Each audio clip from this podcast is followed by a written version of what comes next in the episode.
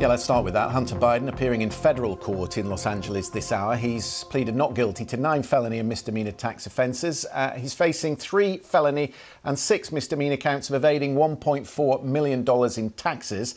The president's son is also the focus right now of an inquiry from House Republicans who yesterday staged a hearing to hold him in contempt of Congress for not complying with a subpoena to sit for a closed door deposition. What caught them by surprise was Hunter Biden's appearance in the committee room in the middle of those contempt proceedings, and that sparked utter chaos. It does not matter who you are, where you come from, or who your father is or your last name. Yes, I'm looking at you, Hunter Biden, as I'm speaking to you. You are not above the law at all.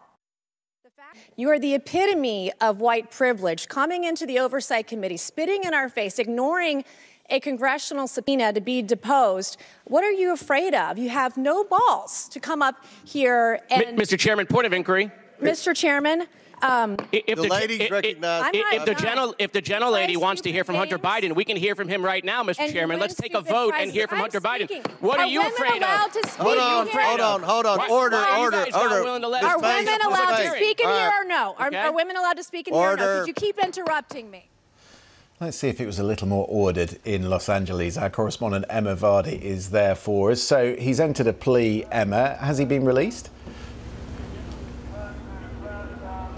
He has uh, under certain terms, but I can tell you certainly not the kind of drama that you saw yesterday. It was a pretty short hearing here today. Um, Hunter Biden arrived uh, round the back through a, uh, in the car, so we didn't get to see him walk up the steps here. Lots of press here, though, to watch. Uh, he was in and out of court pretty quickly. He was there dressed in a black suit and tie. He just answered yes or no to a few procedural questions, and then he pleaded not guilty to the nine charges that he's facing of tax evasion. Then there was some discussion about uh, when the dates might come up, but he'll be facing trial in the coming months. But of course, this is a, a legal battle that he's facing here, but very much linked to the overall political picture because, of course, Republicans who are conducting an impeachment inquiry in Washington are trying to link Hunter Biden's business dealings and his legal problems with his father, the President uh, Joe Biden. So it's all playing into the big political picture. What might happen to Hunter Biden? Well, if he was found guilty